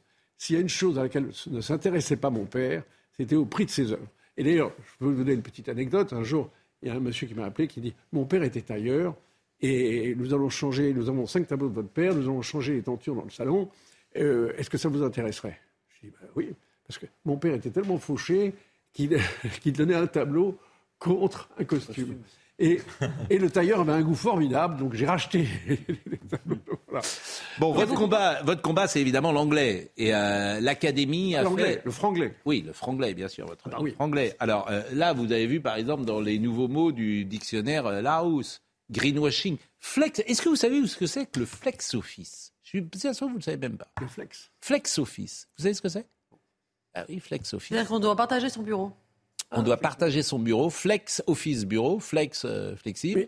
Et c'est entré dans le Larousse. Oui, mais il faut savoir une chose, attendez. Le Larousse, oui. c'est pas le dictionnaire de l'Académie française. Non. bah non. Pourquoi Quelle est la différence Oui. Eh bien, c'est que le Larousse, c'est une affaire commerciale. Oui. Chaque année, ils sont obligés de mettre des mots nouveaux Oui. et, si possible, des mots provocants. Oui. Parce que vous en parlez. Il Euh, c'est il pas faut de joie chez Larousse. Ils disent c'est génial. C'est pas Pascal Pro parle de notre Larousse. Oui. Bon, c'est pas le problème de l'Académie. Oui. Là, c'est plus grave. Vous êtes à quelle lettre, là, à l'Académie, en ce moment? Z. Z Ah, bah, c'est bientôt la quille. C'est bientôt. Ah non, ça recommence après. Ça recommence après. Ah oui. Et, on a- Et une fois qu'il sort- Napoléon trouvait que ça allait pas assez vite. Oui, mais il une fois que c'est Z, il, avez il est publié quand ce, ce dictionnaire Bah, il va être publié là, euh, Et de- en, en décembre. Mais il est publié quand on a fait de A à Z? Oui, oui, bien sûr. Et alors, et vous avez commencé on quand recommence, on Oui, mais recommence. vous avez commencé quand? Le, le A. Ah, moi, vous savez, quand vous êtes élu à l'Académie, on vous donne une lettre. Comme pour les chiens, selon l'année. Moi, j'ai commencé à un mot. Alors, on vous donne, un mot. euh, Michel Déon avait eu un mot merveilleux, c'était le mot étreinte. Moi, j'ai moins une chance, j'ai eu le mot méticuleux. C'est à la lettre M. Vous étiez méticuleux. Bon. Et, et donc, il va sortir euh, bientôt. Mais le, fr- le franglais, je crois que l'Académie a fait un rapport sur le franglais dans euh, les institutions, dans le langage, euh, et c'est effrayant. C'est un rapport extraordinaire. Vraiment, c'est un rapport extraordinaire. Ce qu'il y a dans le milieu, c'est que l'Académie, euh, qui a beaucoup de qualités, hein, l'Académie, c'est- d'ailleurs, elle a prouvé depuis 350 ans, mais elle, est- elle est- elle manque quelquefois de, de- disons, de, de volonté de, de s'exprimer parce que parce qu'il y a 40 personnes qui ne sont pas forcément Elle est lâche. Moi, non, non, non, non, non, non. Je si, pas sur l'écriture non, non, elle est prudente. Non, je dirais, elle est prudente. Je vous entends pas. Elle est prudente. inclusive. Et c'est pour ça qu'elle a duré. C'est en étant prudente. Parce que sinon, c'était trop engagé. Mais moi, c'est pas ma conception. Je suis un académicien parmi d'autres. Oui. Et je considère que l'Académie ne devrait se consacrer pratiquement qu'à ça, à se défendre la langue française contre le franglais. Parce que ce franglais qui est en train de ronger complètement euh, la, la langue française va aboutir à quoi? On ne va plus se comprendre. Et d'ailleurs, à un moment, certains hommes politiques ou certains économistes, j'écoutais quelquefois à la radio, je ne les comprends plus. Ils, ont, ils ont un langage qui est complètement... Eh ben, battez-vous. Et, et- et tu... Ben, vous me dites, je me bats. J'ai écrit un, oui, certain- mais un vous grand vous nombre battez tout d'articles. seul. Euh, je passe mon temps, et à, à l'académie, je passe mon temps à faire des remontrances, je ne dirais pas jusqu'où je vais, mais vraiment violemment, en disant qu'il faut vraiment, non seulement vis-à-vis de l'opinion, parce que l'opinion nous reproche ne pas nous intéresser à cette question du Nous franglais. sommes d'accord. Alors, et entré aussi le mot ma- malaisant. Vous connaissez ce mot malaisant? Malaisant, non. Non, ça vous plaît? C'est- ben, c'est- Alors ça, c'est français, mais euh, malaisant, qui met mal à l'aise, suscite la gêne. Euh, c'est entré euh, dans le Larousse. Oui, c'est peut-être un vieux mot qui a été repris. Non, non, c'est pas Non, un vieux non, mot, c'est un, ah bah non, c'est pas un vieux mot, c'est un nouveau mot. Et alors, il y a, il y a également euh, quelque chose qui m'a euh, amusé. Euh, par exemple, si on se fâchait Oui. et qu'on redevenait amis, Oui. eh bien, on se ramiterait. Rabitrait. Ramiterait. Ramiterait. Se ramiter. Ah oui, oui. C'est laid. Oui, oui c'est pas grave. oui. Ah, Enfin, moi, se ramiter, redevenir ami. Oui. euh, Ouais. Enfin, c'est. c'est- Je sais pas. Est-ce que c'était nécessaire? Bah non, il Non, a de- de- réconcilié. Oui, Rabbi Bochet. S'il y je préfère Rabbi Bochet. Joli, Bochet. Rabbi Bochet. Rabbi Bochet, parce que d'où vient. bon, finalement, c'est l'usage qui Oui. crée les mots. C'est l'usage qui crée les mots. Et ramiter, j'ai Et avant, avant l'Académie sanctionnait l'usage, le bon usage. C'était ça le, le principe. Mais maintenant, le bon usage, même dans les campagnes, étant donné que, pardon, mais ils regardent beaucoup la télévision, et souvent à la télévision, je ne parle pas ici, souvent à la télévision, les gens parlent franglais. Donc, Comment on peut aller contre l'usage? Est-ce qu'il est possible, le franglais étant tellement généralisé et maintenant tellement employé, comment, euh, comment aller contre l'usage? Est-ce que vous pensez qu'il y a une force d'exemplarité qui peut fonctionner? Attendez, il y a surtout une loi. Il y a la loi tout bon qui n'est pas respectée. Elle n'est même pas respectée par les tribunaux. Hum. Euh, Tenez-vous bien, même la, la Sorbonne. Savez-vous comment on a appelé l'université de la Sorbonne Sorbonne Université. C'est du franglais, parce que le franglais attaque la syntaxe. Le, euh, euh, comment dire, l'aéroport de Metz. Oui. Vous aviez donné euh, cet exemple une fois. Lorraine, Lorraine, Lo- Lorraine. Lorraine Airport. Et qu'est-ce que vous avez pensé ce matin de, du drapeau européen qui est mis euh, à, à côté du drapeau français sur les mairies? Ouais. Qu'est-ce que vous en avez écoutez, pensé, vous? Je vais vous dire, moi, moi je trouve, que je suis très, euh, très gaulliste de ce point de vue-là. Je trouve que je crois beaucoup à la nation. Je crois beaucoup à la nation, à l'État. Et, et je crois que ce n'était pas nécessaire. Mm. Parce qu'il faudrait méfier. Moi, je, euh, je trouve que Macron a, certes- Macron a certaines qualités. Mais il a un défaut, c'est que dans le- il a trouvé dans l'Europe quelque chose de formidable. C'est que l'Europe, on peut tout imaginer dans l'avenir et ne rien faire. Alors ça, c'est formidable parce que là, il est sûr de, de pouvoir dire des tas de choses, d'avoir l'air moderne, tout en ne faisant rien. Et ça, c'est vraiment peut-être son tropisme. Et moi, je préfère les choses qui font les choses concrètement pour leur pays. Et alors, je suis d'accord avec Jean-Marie Aurore, c'est que plus important que le drapeau européen, c'est de rétablir les finances publiques françaises, parce que le principal obstacle à la construction européenne, c'est nos déficits et notre dette aujourd'hui. Et se Bon, battre, on a parlé et se, de et tout. se battre et se battre pour le français, Bien alors qu'il a parlé de Startup Nation Oui. et de Choose France. On a parlé de tout ce matin, sauf de Saint-Brévin, et c'est très important Oui. de le dire, parce que le maire de Saint-Brévin, qui s'appelle Yannick Maire, maire depuis six ans, a également déploré le manque de soutien de l'État dans cette épreuve. Euh, Yannick Morez maire d'hiver droite, a annoncé hier sur sa page Facebook de sa commune qu'il souhaitait démissionner après l'incident criminel de sa maison en mars. Euh, il a adressé un courrier au préfet pour lui annoncer qu'il euh, mettait fin.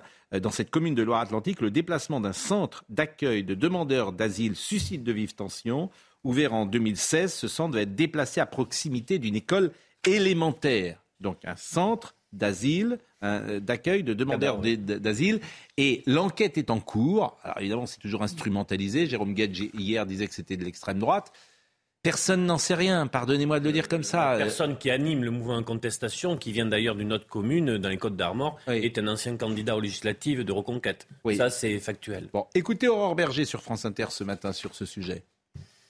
Déjà, euh, j'ai envie de le remercier pour l'engagement qui a été le sien pendant, je crois, près de 32 années, euh, au cours desquelles il a servi euh, sa municipalité. Il prend une décision qui n'est de fait pas son choix. Il prend une décision sous la contrainte euh, à cause des menaces qu'il a reçues et de l'incendie, vous l'avez dit, euh, dont son propre domicile euh, a été la cible. La question qui est posée, elle est donc beaucoup plus large. c'est la question de la protection de nos élus. C'est la question aussi de l'habitude qui a été prise à cette forme de violence, ces insultes, ces menaces que malheureusement la quasi-totalité des élus de la République reçoivent, et notamment les maires qui sont en première ligne. J'ai pris cette décision pour des raisons personnelles, a écrit le maire, notamment suite à l'incendie criminel. Il a trois enfants, effectivement, euh, qui, je crois, font des études. Et je crois qu'il va quitter également la commune parce qu'il n'en pouvait plus. Et euh, c'est intéressant, évidemment. Et, il dénonce l'inaction de l'État parce qu'il a interpellé. c'est l'État qui demande la répartition des migrants sur le territoire. Vous savez que c'est une volonté qui vient de, l'État. Oui, mais ça fait, si ensuite, après, ce sont, les, ce sont les maires qui se retrouvent en première ligne face à leur ça pose problème. Ils, ils, ont déjà accueilli 400, 400 demandeurs d'asile et qu'il n'y a eu aucun aucun problème. Il en témoigne. oui, mais c'est façon, rien ne justifie les menaces. Bien sûr. Augustin Donadieu, et puis on va terminer avec euh, Jean-Marie Roire qui est avec nous ce matin. Face à l'inflation, le ministre de l'économie Bruno Le Maire réunit le secteur de la grande distribution à la mi-journée. L'objectif, pousser les distributeurs et industriels à rouvrir les négociations commerciales. Il devrait également demander à ces distributeurs de prolonger le trimestre anti-inflation en y intégrant les fournitures scolaires. Le ministre de l'Éducation nationale va annoncer des mesures pour renforcer la mixité sociale et scolaire à l'école. Papendiaï a déjà évoqué plusieurs euh, leviers, comme la création de sections d'excellence dans les territoires défavorisés, ou la création de binômes de collèges, proches géographiquement mais très contrastés euh, socialement. Cet arsenal ne concernera au début que l'enseignement public. Et sept ans après sa dernière tournée, Beyoncé est repartie sur les routes. Hier soir, Queen Bee a commencé sa méga tournée devant 60 000 personnes à Stockholm. La superstar américaine est apparue successivement en reine des abeilles, sur un cheval de diamant ou encore en papesse. Son Renaissance World Tour doit durer 4 mois et pourrait dépasser la somme astronomique de 2 milliards de dollars de recettes. L'immigration est évidemment un sujet central aujourd'hui en France. Chaque jour, on peut lire euh, qu'il y a eu euh, parfois des violences ou euh, des voies de fait avec des mineurs isolés.